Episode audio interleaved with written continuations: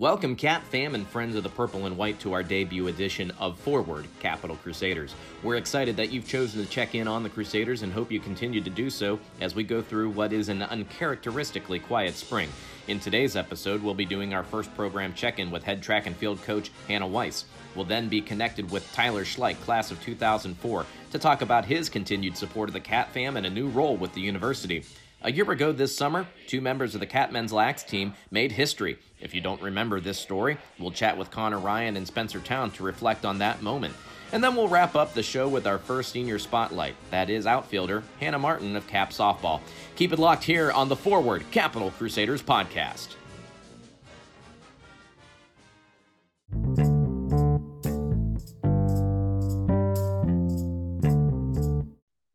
And as we roll along in our first ever edition of Forward Capital Crusaders, we bring on the first coach that we'd like to spotlight and check in on her program. We are here with the head coach of the Capital University cross country and track and field programs, Hannah Weiss. And, and, coach, first and foremost, thanks for being the first coach to join us on the new podcast. It's certainly not the end of the season that you had imagined, but you find yourself in a really unique situation in that you didn't get to start the outdoor season, but you did, for the most part, get to complete the indoor track schedule. So, describe the range of emotions among your athletes since some of them fall on both sides of the fence or just in general, knowing that the job didn't quite get done. Um, you know, it's it's a very it's a surreal feeling still. Um, the you know the timeline of like you know when we found out about uh, the season ending as well as nationals not happening um, it was it all kind of happened at once. And it's crazy because like you look outside and like today i was just talking to one of my coaching friends and like oh this would be a great day to have a workout. It's beautiful. And you look outside everything looks great everything looks super normal and but then you don't get to have that moment with your kids. And so um, I know that having that that last team meeting we got to have uh, with as many of the kids as we possibly could have, it was it was very heartbreaking. I mean, I think the the first question a lot of them had because you know a lot of for many of our kids they really utilize your indoor season to have the best outdoor season that you can have um, rather than the other way around and um, a lot of them were like we we put we really put ourselves through through all that work, all that dedication, all that sacrifice, and then it just kind of gets swept away from you. So I think the you know you go through like your stages of grief for yourself, for your kids, and for your season, and um, you know now it's really we're all just kind of looking ahead. Okay, now we we kind of had a unique opportunity, especially for our track specific athletes, especially if we had so many first years on our team like, okay, we got to see all your weaknesses. This is great. And now we can hit the pause button instead of um, really trying, trying to piece you together as you go, because it is a really long season for that first uh, for that first year in track and field. And so we're like, okay, well, these are the areas that we really need to work on. Let's, you know, hit the reset button and here's how we can focus on this. And you have more time than you've ever had in your entire career to be able to focus on those little things. And so taking away the silver lining of it is is I think is a really important thing. You know, obviously I was looking at the outdoor top 10 list and was excited to see this go, this go, this go, this get added. Um, and that doesn't quite get to happen, but it does kind of it gives you a chance to really look back and um, see where the potential is for the future. Um, when I feel terrible for our seniors and, you know, whether or not they come back or whether it personally works out for them, um, how it will end up working out financially and all that other things, you know, that's a lot still up in the air. But it, in my opinion, it presents a lot of opportunities as well as, you know, the sad takeaway parts of it as well too. Well, we hit the pause button on the season. Let's hit the rewind button for just a second and you had mentioned it that nationals uh, across all sports gets canceled, and, and the one that impacts you the most is junior thrower Josh Miller. He was down there, y'all were ready to compete, um, and it was looking really, really promising for Josh. And then you you get asked to return home. So, can you take us through that range of emotions, being that you were you were right there mm-hmm. and just you know what what did you think that Josh's shot was at, at making a really big mark here at the national? Um, uh, there is no doubt in my mind that he was going to be an All American. Um, now, which spot went through eight, I have no idea. I think I'm sure Josh would love to give you his opinions on that. Um, but it was he was going to do well. Everything, his trajectory throughout his entire season looked really, really good. He was literally undefeated against anyone in Division Three um, throughout his entire season, and we when we found out um, that the outdoor season was canceled um, for the OAC, we were actually on our way back from our last, uh, our second to last practice at nationals in in North Carolina, and a couple hours later, we get the the email from the the committee and everything like that, and and that that's heartbreaking. Um, you can't and especially at that time we didn't know okay what is this going to mean? And you know what what does this do for your eligibility? How do you like do you there's no way you can replicate this experience. And obviously there's a little bit of anger there just because we were physically there.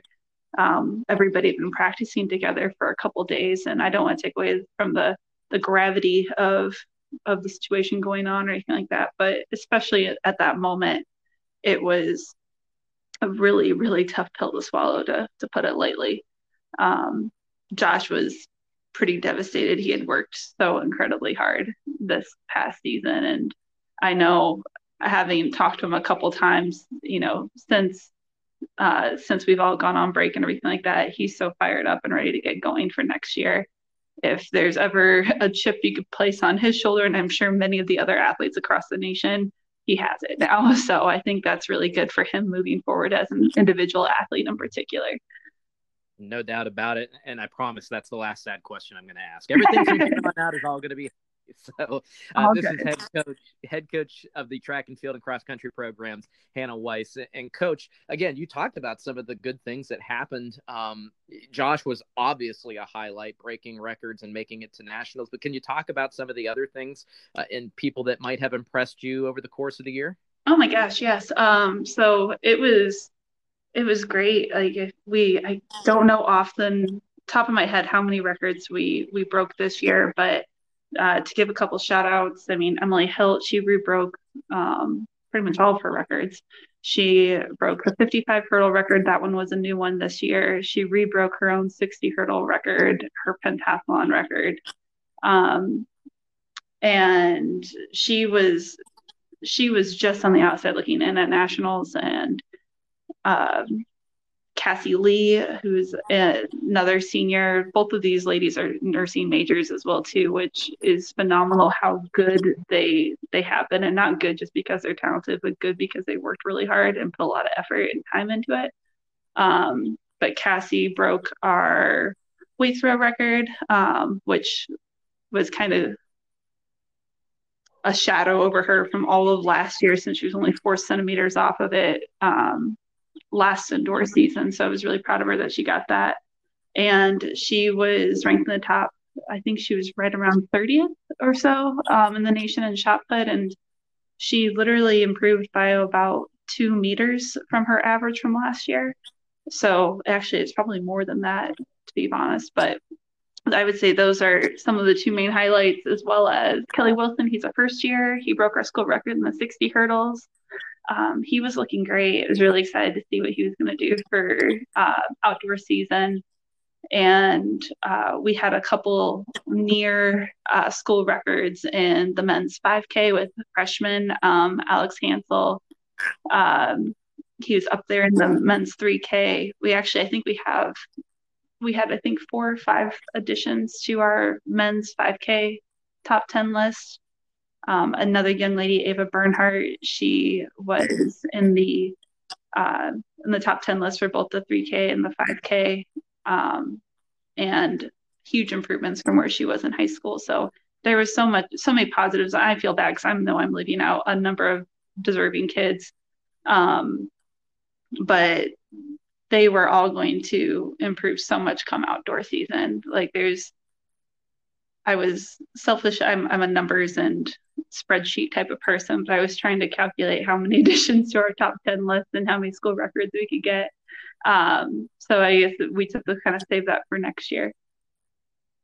No doubt about it. For any and all of those records that you want to see updated, visit our website, athletics.capital.edu. And so now that everybody's in this really weird period where you want to be active, but we are encouraged to kind of limit that social distance, how do you keep the athletes motivated? I mean, they're also remote learning, they're back at home. So what's the secret to keep them active?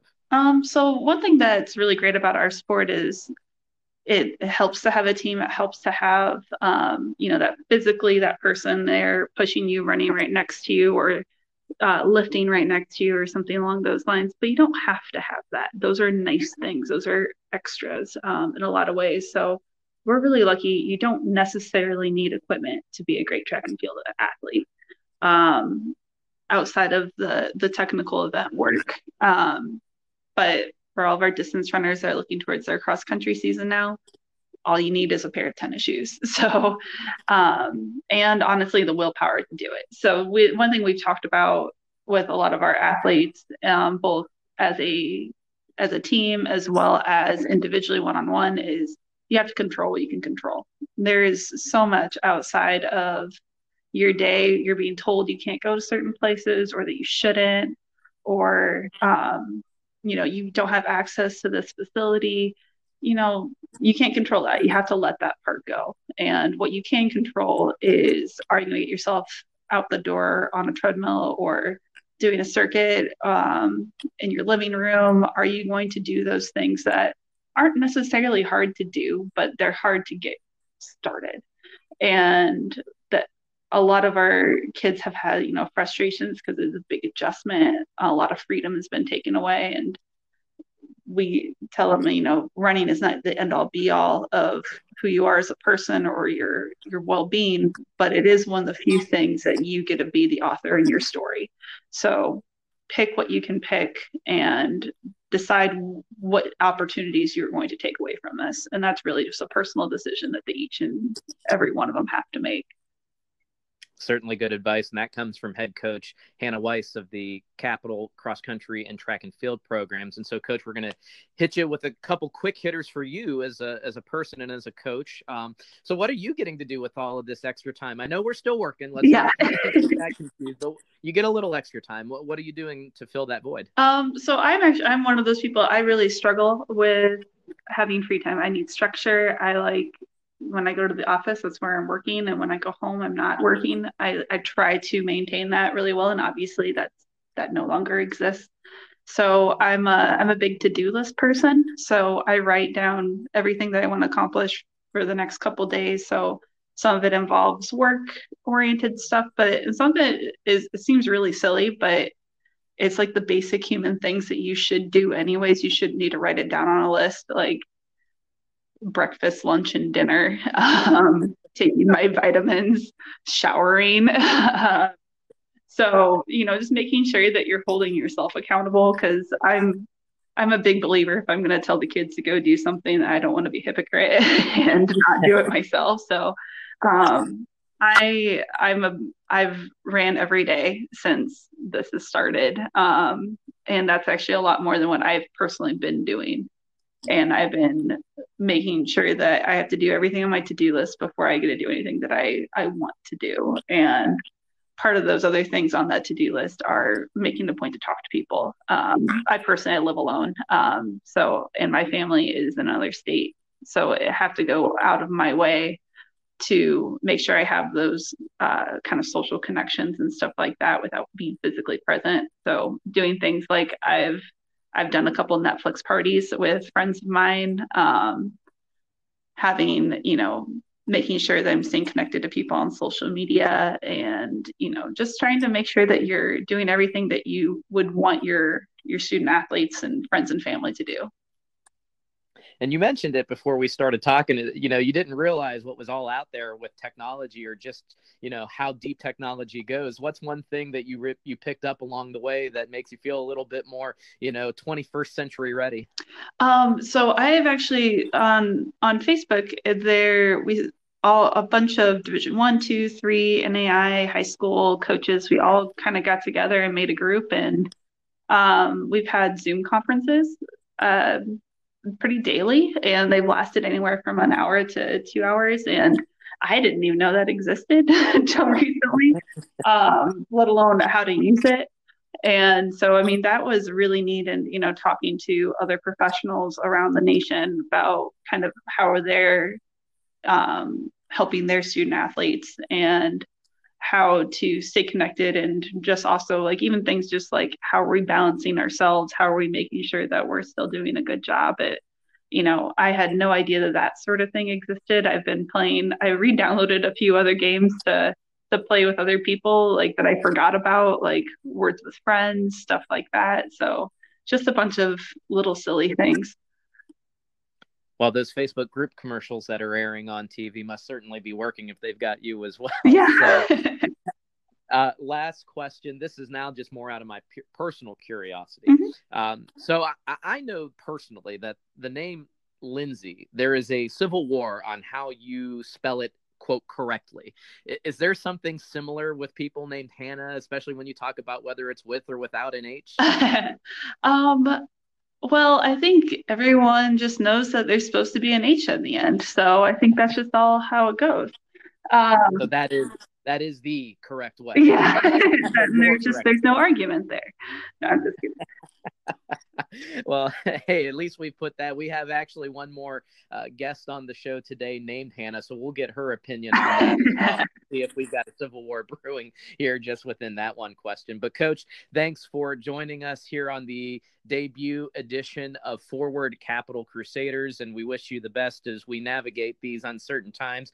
Please stay safe, and uh, we'll be talking with you here in the uh, summer about cross country season. Absolutely, and thank you so much.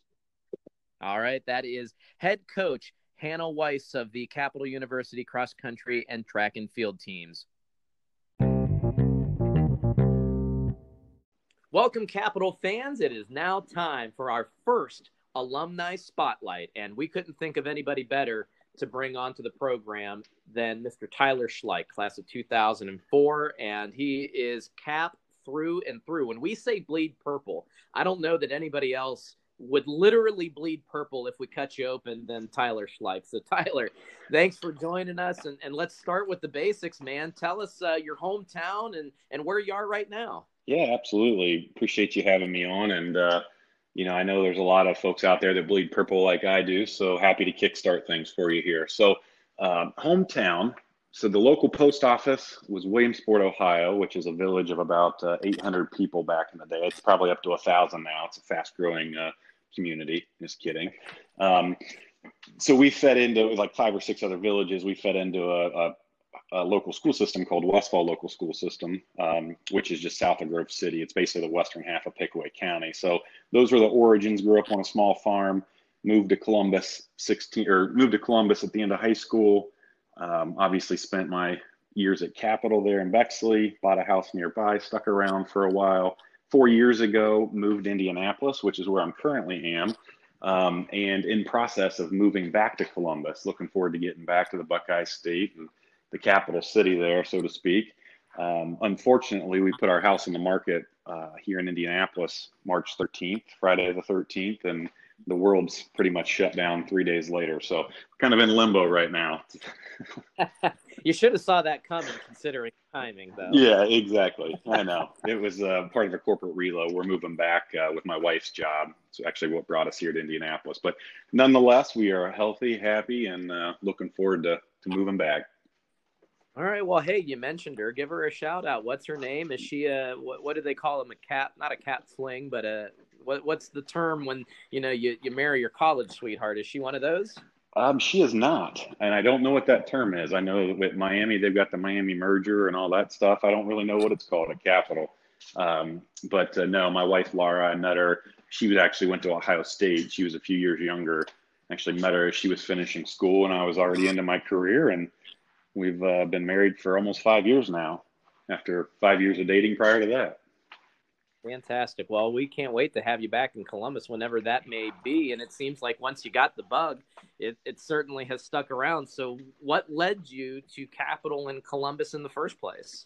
Yeah, you, so obviously Columbus is a is a great city. It's it's changed a lot in the last 20 years. It's actually about 20 years, almost to the week that I took my first recruiting visit to Capital. Was actually for St. Patrick's Day, so you could read between the lines there of uh, how much fun I had, and hosted by two of my former teammates, Tony Ruberg and Vince Walters, and uh, real, really, you know, had a lot of a lot of interest from Division three and Division two schools in the recruiting process. I knew I wanted to go into business after graduation, and and to be honest with you, meeting with a lot of the coaches, there's a lot of great coaches, a lot of great programs and universities, you know, around Ohio and, and elsewhere, but at the end of the day, it came down to the personal connections I made with some of the teammates, as well as Coach Damon Goodwin. Um, and it, it, really felt like he was the one that was shooting me the straightest. He was, uh, you know, you know Damon well. He's brutally honest, sometimes to a fault, and and he told me what I needed to work on, and he didn't guarantee me anything. And I honestly really gravitated towards that and appreciated it, and just felt like he wasn't uh, promising and and uh, telling me what I wanted to hear, which is really important in the recruiting process. No doubt about it, and in life as well. And so, you know, kind of take us through that process, Tyler. That you know, you um, can you take us down the path that after you graduated with your undergrad degree, you know, you didn't get you didn't get fed up with it. You kept on wanting to learn, and you weren't done with capital either. So, what uh, what happened afterwards? Yeah, I can. I, I, let me. I say, let me start December of my senior year. Unfortunately, I had a another ACL injury and ended my season early, um, which is unfortunate. But as part of that, I actually applied for a redshirt year, and we petitioned the NCAA and basically got a letter back from from the NCAA saying, "Hey, thanks for being a great uh, model student athlete, and good luck in your in your next journey." So that was a little deflating, but um, I'd already planned to attend Capital for a full time MBA program in my fifth year because I needed to get a couple extra credit hours um, to sit for the CPA exam. So in Ohio and, and other states, they require 150 credit hours where graduations are typically somewhere around 120 to 130. I think I graduated with almost 140 credit hours. So didn't want to just take some online classes somewhere and wanted to get my MBA. And again, knew that I wanted to do finance, do accounting, do business. So went ahead and got my MBA from Capital in that fifth year of schooling and then uh, you know just started started out in the kind of the bottom rung at a great public accounting firm, Ernst and Young, and 15 years later, I've I'm still with the company and have been kind of all over the U.S. and all over the globe with some different roles I've had, and it's just been a great learning experience. You know, if you think about learning, um, you know, a lot of people just think about you know classes and formal education when really life experiences and traveling and seeing different cultures, different perspectives. You know, that's the best learning that I could uh, could ever have, especially coming from a, a village of 800 people. And at one point, I actually lived in Sao Paulo, Brazil, for a few months, which is you know one of the top cities in the world, at least in terms of population. Uh, this is Tyler Schleich, class of 2004, and our first alumni spotlight. And uh, Tyler, let's hit the rewind button and uh, go back to your playing days. So you were a men's basketball player here at Capital, played under Damon Goodwin in the early 2000s, and those are some pretty good times for the program. So can you first tell us what position you played, the style that you played, and then we'll get into some of the uh, more interesting stories, so to say. Yeah, yeah. You know, in terms of position, I was uh, in the program. I was listed as a forward, and I would say depending on the lineup, played anywhere from, you know, if you think numerically, one through five. Um, occasionally talked Damon into letting me play the three spot, uh, but most often played the four or the five, um, you know, down low in the post. And we had a pretty physical system at the time where we rotated in bigs and, uh, you know, tried to wear down the opposing opposing teams. And, you know, in terms of, of style, um, you know, you, you could say that you know, our teams were really grinded out. We've spent a lot of time in the weight room. We had a lot of talent on the roster, and we were all just trying to make sure that we played a specific role for the team. And and uh, put us in the best position to be very successful. And you're still balling like that now, right? You know, grinding it out, being physical and all that. Yeah, absolutely. Yeah, no, it's uh, I actually haven't played in about ten years.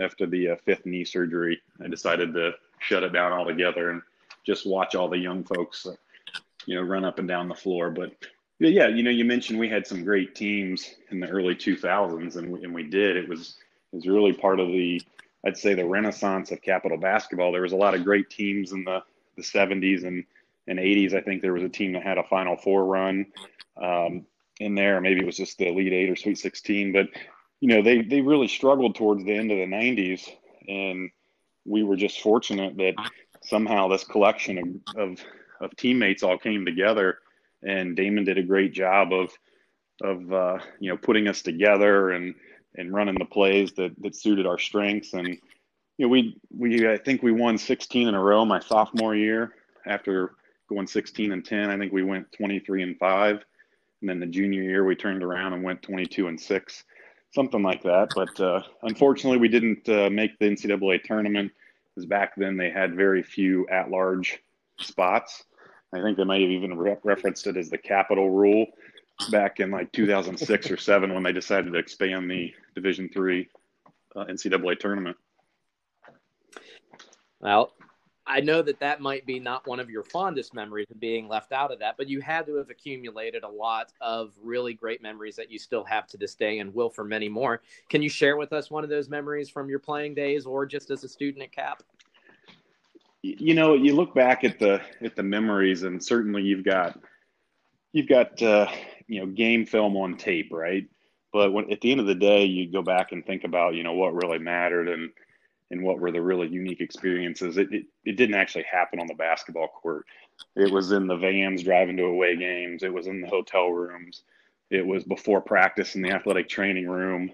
You know, just joking around, getting to know people as you know your brothers and uh, you know, th- those are the memories. I wouldn't say um, nothing I could I really share at this point, but you know, we had some great memories, and a lot of the things that when we get together as as uh, teammates, you know, 20 years later, the things that we joke about are some of the uh, the compliments that we were paid through our playing days by our coaching staff, which, um, needless to say, were uh, always comical looking back. Some of those motivational tactics. No doubt about it. This is Tyler Schleich, class of 2004, in our first alumni spotlight here on Forward Capital Crusaders. And, Tyler, I mean, you're you're not an old guy. You're you're still a really young guy. You're in your uh, mid to late 30s, and, and yet you've garnered a position with Capital just recently as the newest member of the board of trustees. So, first of all, congratulations. And, and how does one earn that opportunity? Yeah, you know, uh, I wish I knew exactly how one earned that opportunity. Uh, you know, I did just turn 38, so now I'm technically just in my upper 30s. So that's uh, again, like I said, it was 20 years ago, almost to the week that I first stepped foot on campus as a recruit. But you know, the the board of trustees, if you take a step back and say, you know, what does the board do? You know, the board is really looked at to govern the institution with regards to its policies and financial health and welfare and work with both the president and her cabinet, um, her or his cabinet, depending on the president. But shout out to President Beth Paul. Um, but you know, we really work with work with the administration to make sure that you know they have what they need, and and we bring a perspective from our own experiences, whether it be in the business world or we've got uh, just a really great group of experiences across the board members right now at Capital. So I don't really know how you get on there. I just know that if you uh, bring a, a, good lens to the, the table and you get active and you want to be involved in Capital and like you mentioned earlier, bleed it through and through. And, you know, I've had a variety of roles, whether it be president alumni advisory board, the, you know, participating in the presidential search committees, you know, things like that really show an interest in the university and, and certainly have a, uh, a talent that they, uh, they want to add to the board.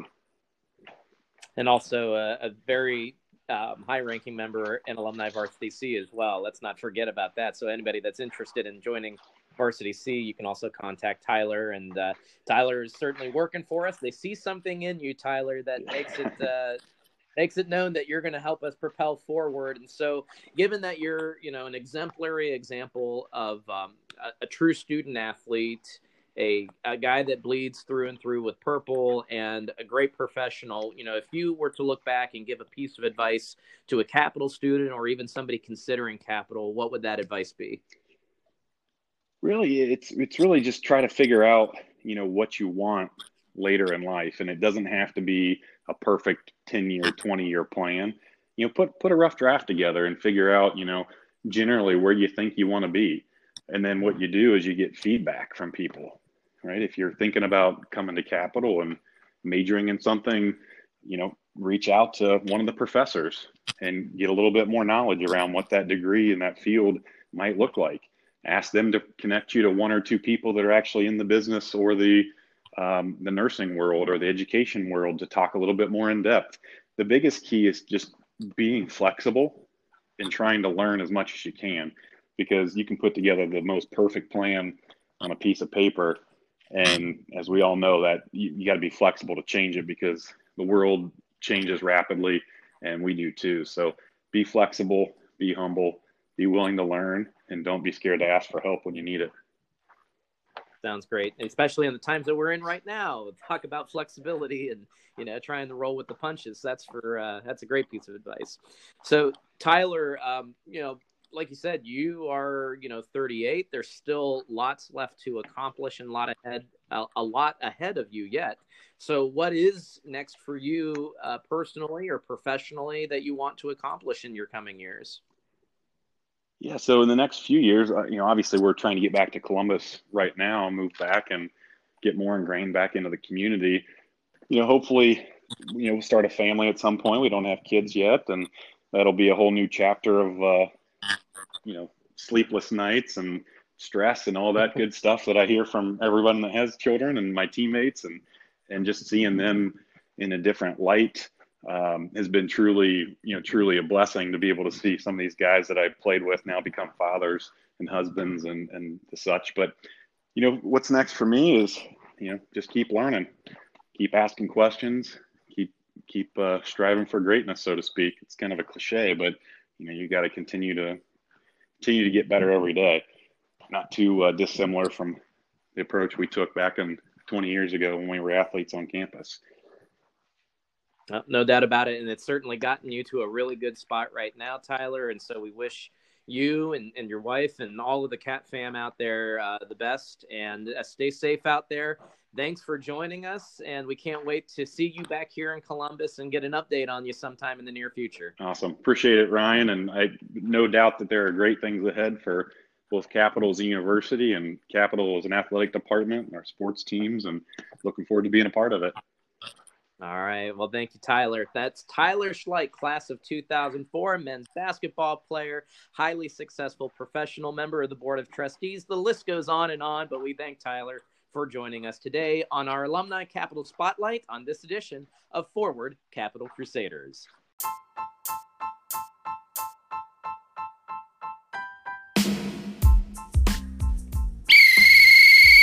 It's halftime in this edition of Forward Capital Crusaders. Now's your chance to hit pause and head to the locker room if you need a break. Be sure to stick around for second half action on the Forward Capital Crusaders podcast.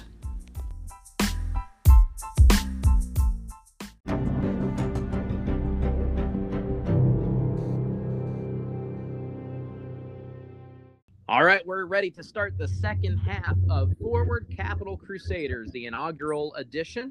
And so we have our first feature piece. And if you were following along with us online last summer on athletics.capital.edu, you would have seen that two of our men's lacrosse players were participating in a first in their respective sport. It may not be field lacrosse, but the Box Lacrosse League was alive and well last summer. And so we are joined with Capital Crusaders Connor Ryan and Spencer Town, who are also on the Ohio Rivermen of the OCBLL, and they are the first ever national champions of the Collegiate Box Lacrosse League. So, first, gentlemen, welcome. Let's take care of the obvious. I mean, obviously, we're doing this remote and for good reason of what's happening around. Uh, so, uh, just tell us how are you both doing? Where are you living, and how's online learning for you uh, this semester so far?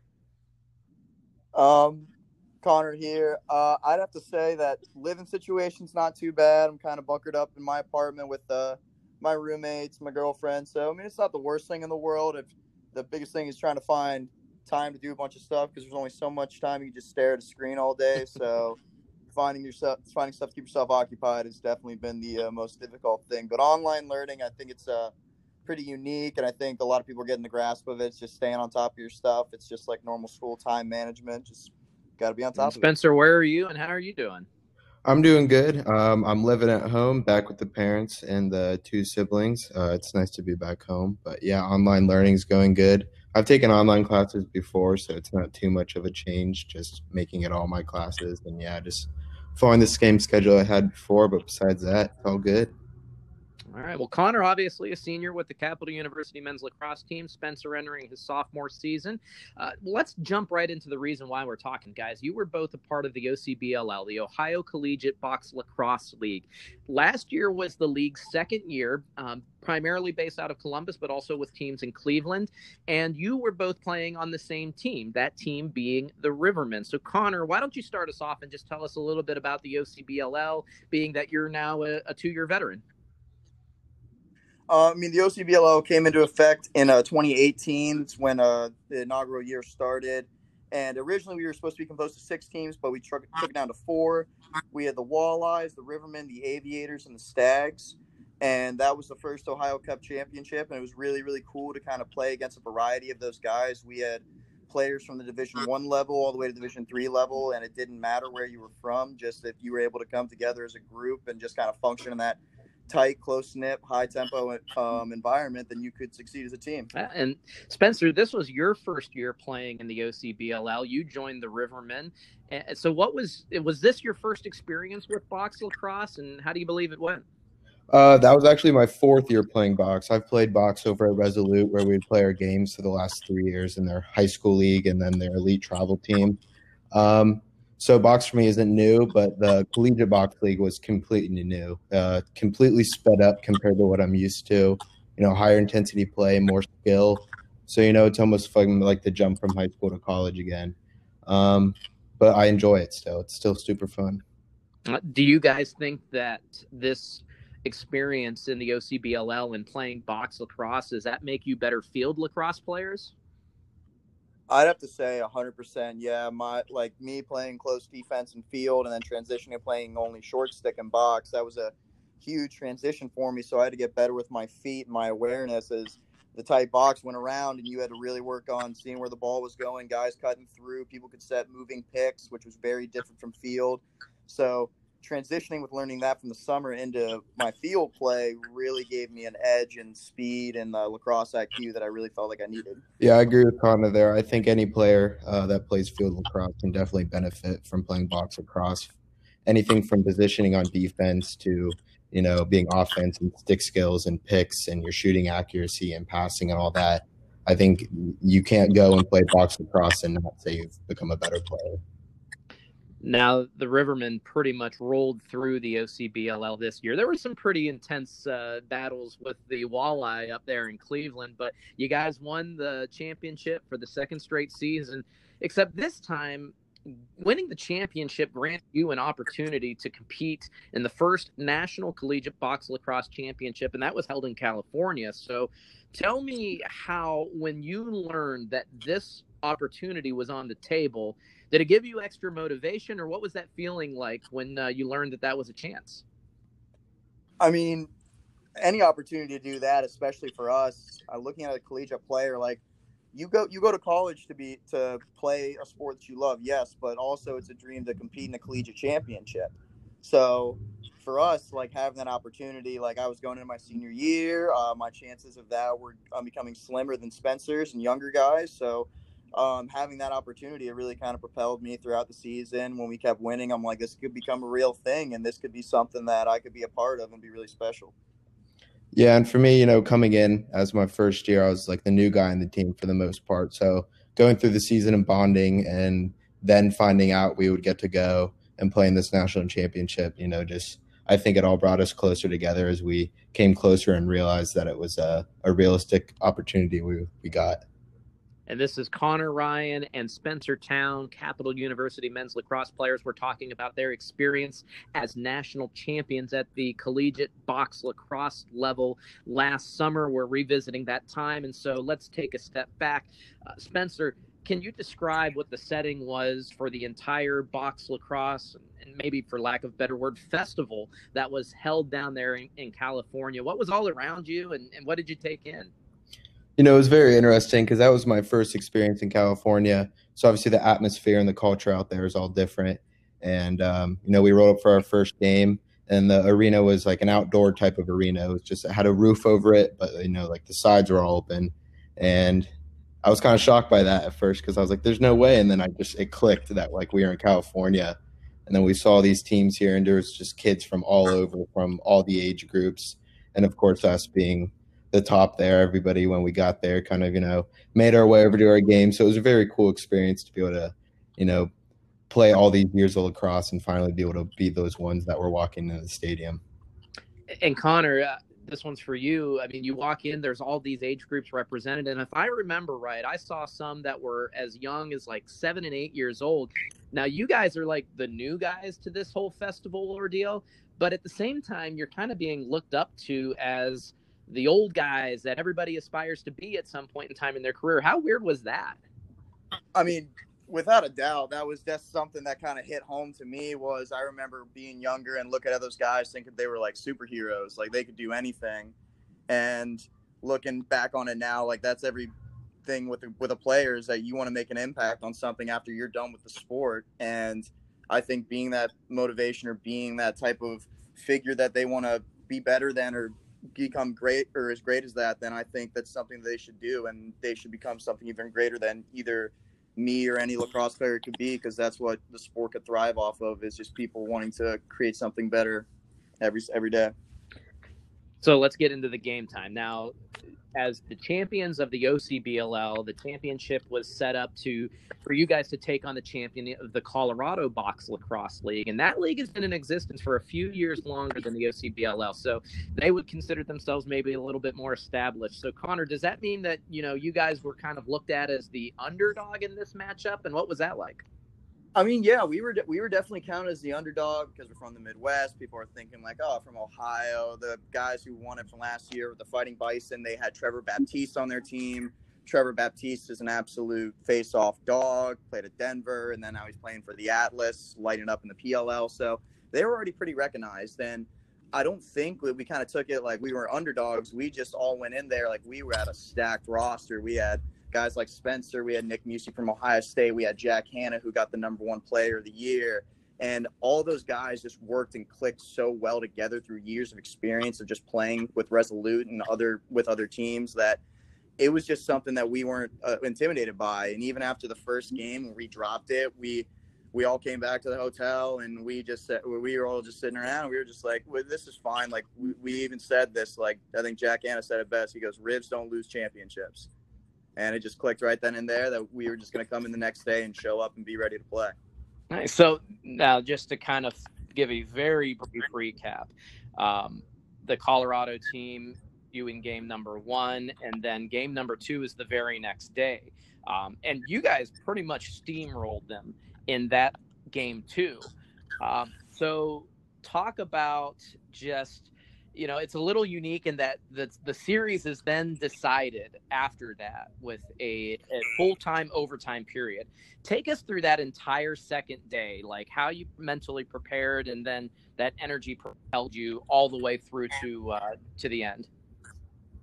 Uh i would have to say like definitely uh, the traveling time was a big issue with us on the first day because we were up very early flying traveling staying up and then playing late at night. So the time difference was pretty detrimental on the first day. So when we got there the next day, we took time to really just rest, get our bodies recovered, hydrate. We hung out, still went, enjoyed what we saw in California, went to the boardwalk, kept it really simple, just kind of checked into ourselves a little bit. So when game time was coming up, we went back to the hotel, got all prepped and ready.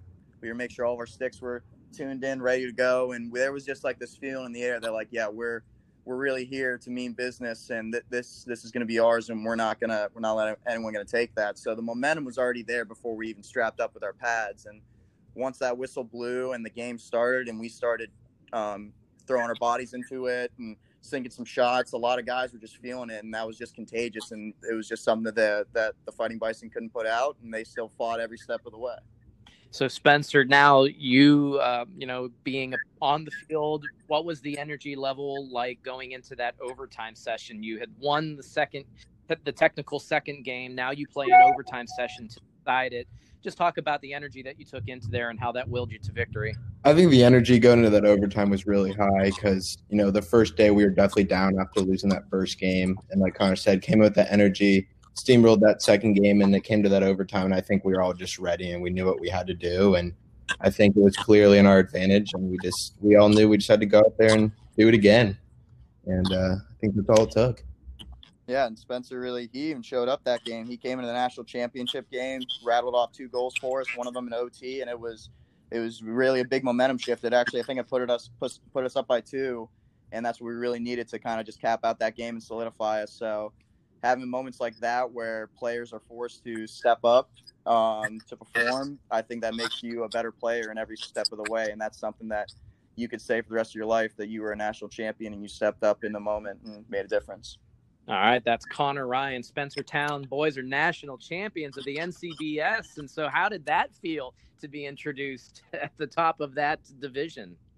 Oh, I mean, come on, that was that was pretty crazy. We're all standing out there on the floor we're celebrating, and then we look over and we see Tom Schreiber coming over with the trophy, and that was insane to see because I mean it's Tom Schreiber. If you don't know who Tom Schreiber was at that point, then I understand if you're not lacrosse now, but he's pretty freaking good. So that was just incredible. It was just an elated sense I couldn't describe again. I wish I could get that feeling every single day if I could. Yeah, I definitely agree. You know, sometimes you just go out there and you're speechless, and I was just looking back on the floor and just thinking all the moments that we had in those last couple games and overtime, and it was just all worth it. And I think you know you're still in that numb period before you take off your pads and kind of ache around after the couple games. But at that point, you know it was it was an amazing feeling. So for both of you, what do you feel was the best memory out of that trip, uh, whether it was hoisting that trophy or otherwise?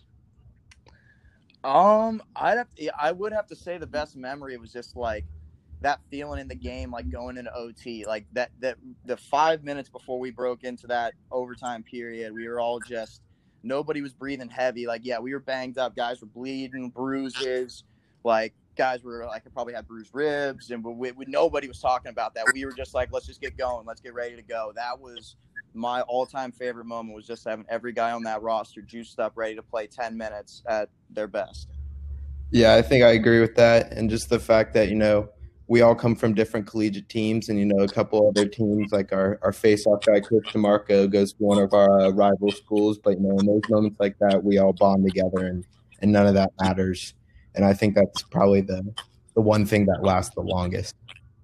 Yeah, and our, even our goaltender Matt Heisinga, he was an absolute brick wall in cage. He was the goal. He was a goalie for ONU as well, and that never hindered our trust in either of those players there. They both showed up every day as Rivermen, and that was it. And we just had a common goal to win that or Ohio Cup championship and then win the national championship.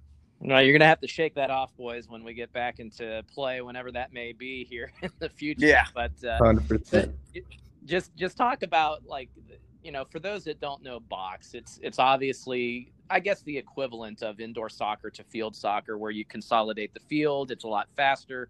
But for you guys, what does that mean to have this as an option and how did it impact your game as field lacrosse players?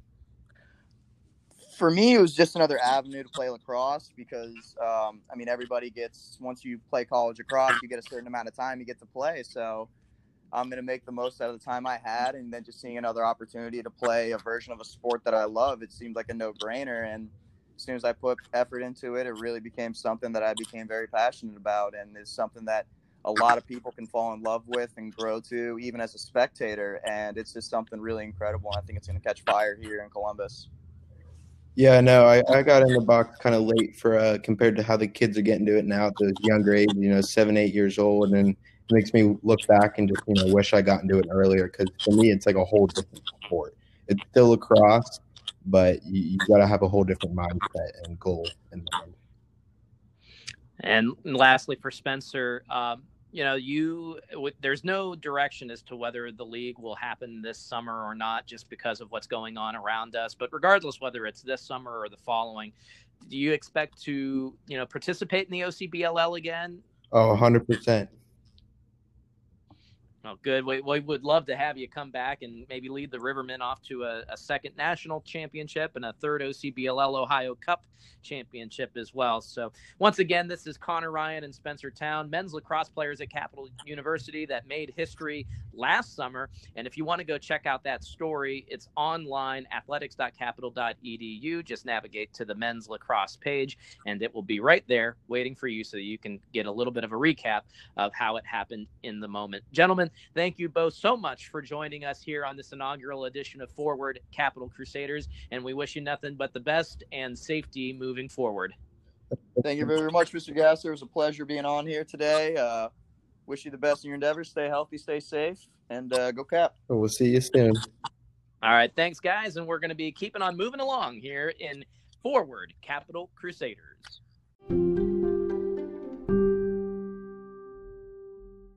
And welcome to our first senior spotlight in this debut edition of Forward Capital Crusaders. Joining us for this first senior spotlight, he comes from the softball team here at Capital University and from Massillon, Ohio. That is Hannah Martin. So, Hannah, thanks for joining us on this debut edition. Uh, it's certainly not the way that we scripted it when we were thinking about this, but um, you know, first off, how are you doing, and how's the adjustment to learning online been going? Oh, you know, we're I'm doing good. Just uh, I'm not really taking any online classes right now. I'm in student teaching, so this has affected me a lot um, because I'm not able to, you know, work with any of my students because um, I'm currently in a supposed to be in a second grade classroom. Um, so that's been really hard just getting to meet them and then having to leave them very suddenly. That's been hard on me and my cooperating teacher. Well, talk about that for just a second because we all know what's going on nationally as far as online learning is concerned. So, where are you student teaching at? And, you know, there's a challenge of just teaching young people in general, but how is it learning how to teach and learning all of these things in these uncertain times all at the exact same moment? Oh, well, I'm currently at um, Scottwood Elementary, which is right down Livingston um, off of there. And um, it was really, really fun. I've only been there um, for a week before this happened because my I have two student teaching experiences. So my last one was for two months at Watkins Elementary. Um, but as far as um, at Scottwood, it's really hard because since they're Columbus City School, they don't really have any access to um, any remote learning, like technological ways for the students to get online. Um, so that's been really hard on not only the teachers, but also the students. Um, uh, just because they are not able to send um, the pads that they use for the students to get online so there's no way for them to access what the student what the teachers want them to be able to use. So we've just been sending home packets and um, books just to get them like some sort of normalcy while they're at home so that they can read something that's at their grade level. Um, but as we know that like that's not the same as actually being in the classroom so no doubt about it. Well, and thank you for doing your part in keeping our youth educated as well, because it's people like you and students and your cohorts and whatnot that are helping in uh, this very uncertain time that we're in right now. So thank you, and thank you to all of those that you're working oh, with. thank you very much. Um, well, you know, take us through. You know, this this senior year has been incredibly different, especially in this semester. You know, you got to start the season. You took your trip down to Florida. You know, of what time you did get to spend on the diamond, what were some of the takeaways that you got to experience? Well, I think one of the big things and what me and the two other seniors saw we were down in Florida was that we just had a really great team.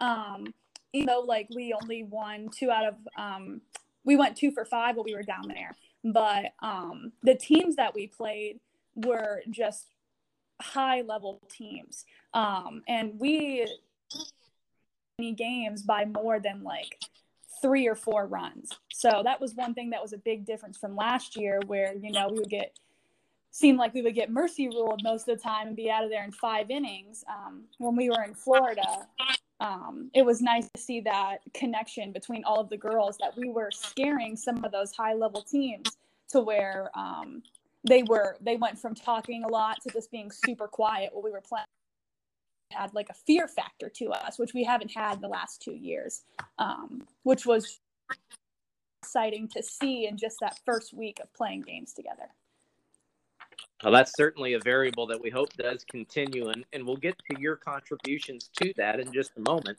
Uh, but let's go back to the beginning for you. You know, you're a high school senior, uh, Tuslaw High School, and you know, what made you want to come to Cap first and foremost? Oh well, definitely like the atmosphere that Capital has about it. Like when I first came here on my visit, um, everybody was talking to me and asking me where I was from, like people who weren't even on my tour, um, just people who actually attending the university. Um, asking me, you know, what was my major and what was I thinking about doing and was I sure if I was coming to Capital because they wanted me to be there, um, even though they didn't even know me. So that was one thing that really led me to coming to Capital just because of that welcoming atmosphere that it has. And um, the softball team obviously had a big pull on whether or not I was coming because I knew I wanted to play softball in college. Um, and just they also had that same atmosphere that everybody else had here at Capital, just being nice and wanting you to be there and just keeping that family um, feel that everybody likes to have, you know, where they're living. True definition of the cat oh, fam right there. So let's go even further back now. You know, how did you get into softball? And, and when did you realize it was something that you really wanted to pursue beyond high school? Uh, i got into softball you know when it was still t-ball. I played on a co-ed team for like little kids when i was like five um, and then it was something you know i was in the outfield you know picking daisies out of the grass sitting there um, but i really noticed that i wanted to do it you know when travel ball got involved um, when you would spend your whole summer playing softball. And that was one of the things that just me and my family really enjoyed. Um, being able to go to like come to we went to Berliner here in Columbus, you know, almost like every single weekend we were here. And that was one of the reasons, you know, back to Capital, it was close. I had been up here before and it was like a comfortable space for me. So um, so, what is it about softball that got you, you know, amped up into that as opposed to other sports that you may have played? I just feel like, um, even though it's like not a contact sport in the sense, it's really like a strategy sport. Like you have to know what the next play is, and you have to really think about it. It's not something we're just gonna go out and do. Like you have to think about it, and I really enjoyed that. That it wasn't. Um, just something that didn't make any sense. Like it makes a lot of sense when you think about it. All of the you have to know what certain plays are going on and where you need to hit the ball and like what side am I going to be bunting to based on who's playing what position. Like it's just a lot of strategy that I enjoyed thinking person's game for sure. Did you play any other sports?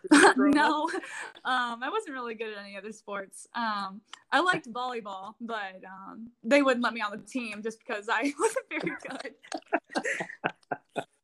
Uh, well, we're glad that you found your home here at Capital. This is Hannah Martin, senior softball player at Capital University out of Massillon, Ohio. And Hannah, you know, you came to Capital and you became a starter as a junior, but everybody knew who you were well ahead of that because you made a name being incredibly vocal. Can you take me through the journey of what it's like to become a starter and how you kept up that enthusiasm all the way through both uh, portions of your career? Well, that was just one way that like my parents and like the coaches that I had like raised me how to play softball. It wasn't that if I don't start, I'm going to be upset it was like the people who are starting are the ones that needs to be out there and i'm the one that's going to encourage them. Um, and that was what like my hitting coaches and my travel ball coaches and my high school coaches they just didn't put up with any of that. If somebody was complaining that they weren't on the field then they were going to be sent home because obviously they weren't doing what they needed to do to support their team and i just kind of like you said i didn't start until i was a junior but my freshman year and sophomore year um, i was encouraging my teammates all the way like even though i wanted to be out there I knew that they were there for a reason. And my reason to be there was to encourage them. Um, like my uh, roommate, Morgan, she started as a freshman. And uh, me and Corey uh, were just so happy for her when she got to start because it was awesome. And, uh, you know, we weren't we weren't upset for one second I think more young players need to hear that across all sports. So if you can put that on the loop and record that as you go along, yeah, that'd course. be great. talk about what your favorite memory, whether it be softball related or just at Capital in general. What would that memory um, be? I think that would have been last year when we were playing Muskingum and they were rated number one in the conference. And um, I, I felt like even from like our coaches standpoint they were like yeah you know we're just going to go play the game like we're not expecting to win any of them just because you know they were doing so good they were hitting like six home runs a game like it was insane um and so we went in and we were even there like we got there like 40 minutes late and um, so we had to warm up hit and throw and be ready to go in about 20 minutes um, which we had never, you know, done before. So we got there in the first game, in the first inning, we scored six runs. And we were like, what is going on? like, we haven't scored six runs in a game and like since like two years ago. Like, it was insane. And um, we just kept like that momentum throughout the whole game. We ended up ended up beating Muskingum. I think it was like eight to four or something and uh, we ended up beating them and they were so mad they were livid like at us and themselves um, it was it just pumped us up for the next game so bad and i will never forget like the amount of excitement we had during like each at bat and each run scoring and being in the field. Like it was just cat ball all the way that game So I, I, gotta ask. So anybody that comes to a softball game that maybe hasn't been to one before, one of the first things that they notice is that there are chants and cheers that come from all places oh, around yeah. the field. Is that just like a, a, softball culture thing, you know? And, and if so, what's your favorite? Oh one? shoot.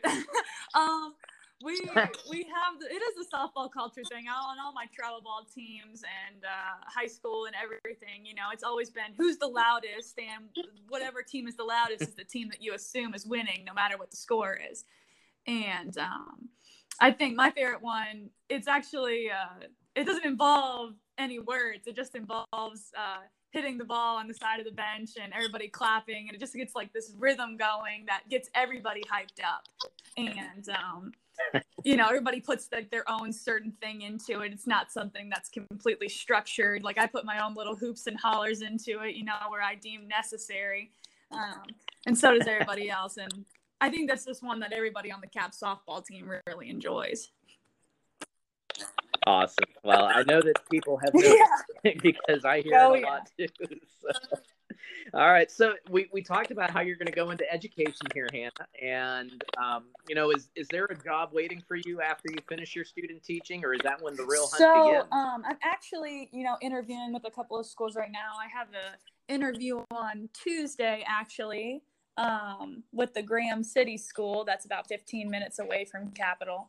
Um, and then I, I've applied to Dublin and Groveport and Worthington and you know but with all of this uh, stuff going on right now they're not able to you know have that opportunity to reach out to everybody at this point so I'm still looking you know hoping that something opens up but we'll have to see how it goes well, we're confident that it will. This is Hannah Martin, senior softball player for Capital University, and so we're, we're looking forward now. You're going to get that job and you're going to get that first adult paycheck. What is the first thing that you're going to splurge on with that first?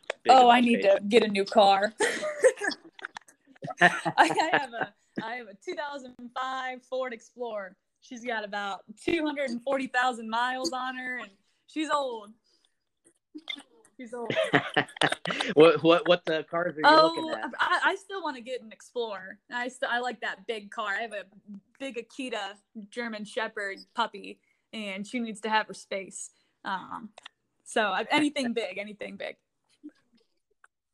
Good stuff. All right, now here's one that is going to go a little off the wall. We are asking some Hannahs that we know around the department. I know that amongst those that are named Lindsay, there is a heated debate about the quote correct way that you spell the name. And I got to know is the same true for people named Hannah, especially when it comes to, you know, whether you spell it with or without Oh, absolutely. so what you is the correct the way? AH at the end. We're a palindrome name. If you don't have the AH at the end, it's not a palindrome. So uh, the AH is definitely more dominant than just the A at the end. and there's really a oh, absolutely. debate about Whenever this. I meet another person named Hannah, I always ask them how they spell it. you look, you at, look them at, them a little differently, differently afterwards. Don't... Good to know. That way, I know. So you're saying the correct way yes. is with an H. So we'll we'll have to correct those along the way that uh, don't subscribe to that. So Awesome. Well, Hannah, thank you so much for joining us today on this senior spotlight of Forward Capital Crusaders. It's been a pleasure, and we wish you nothing but the best. well, thank you very much. Forward. Thanks for having me on here. Absolutely. Hannah Martin, senior softballer here at Capital University. And that'll do it for our very first episode of the Forward Capital Crusaders podcast.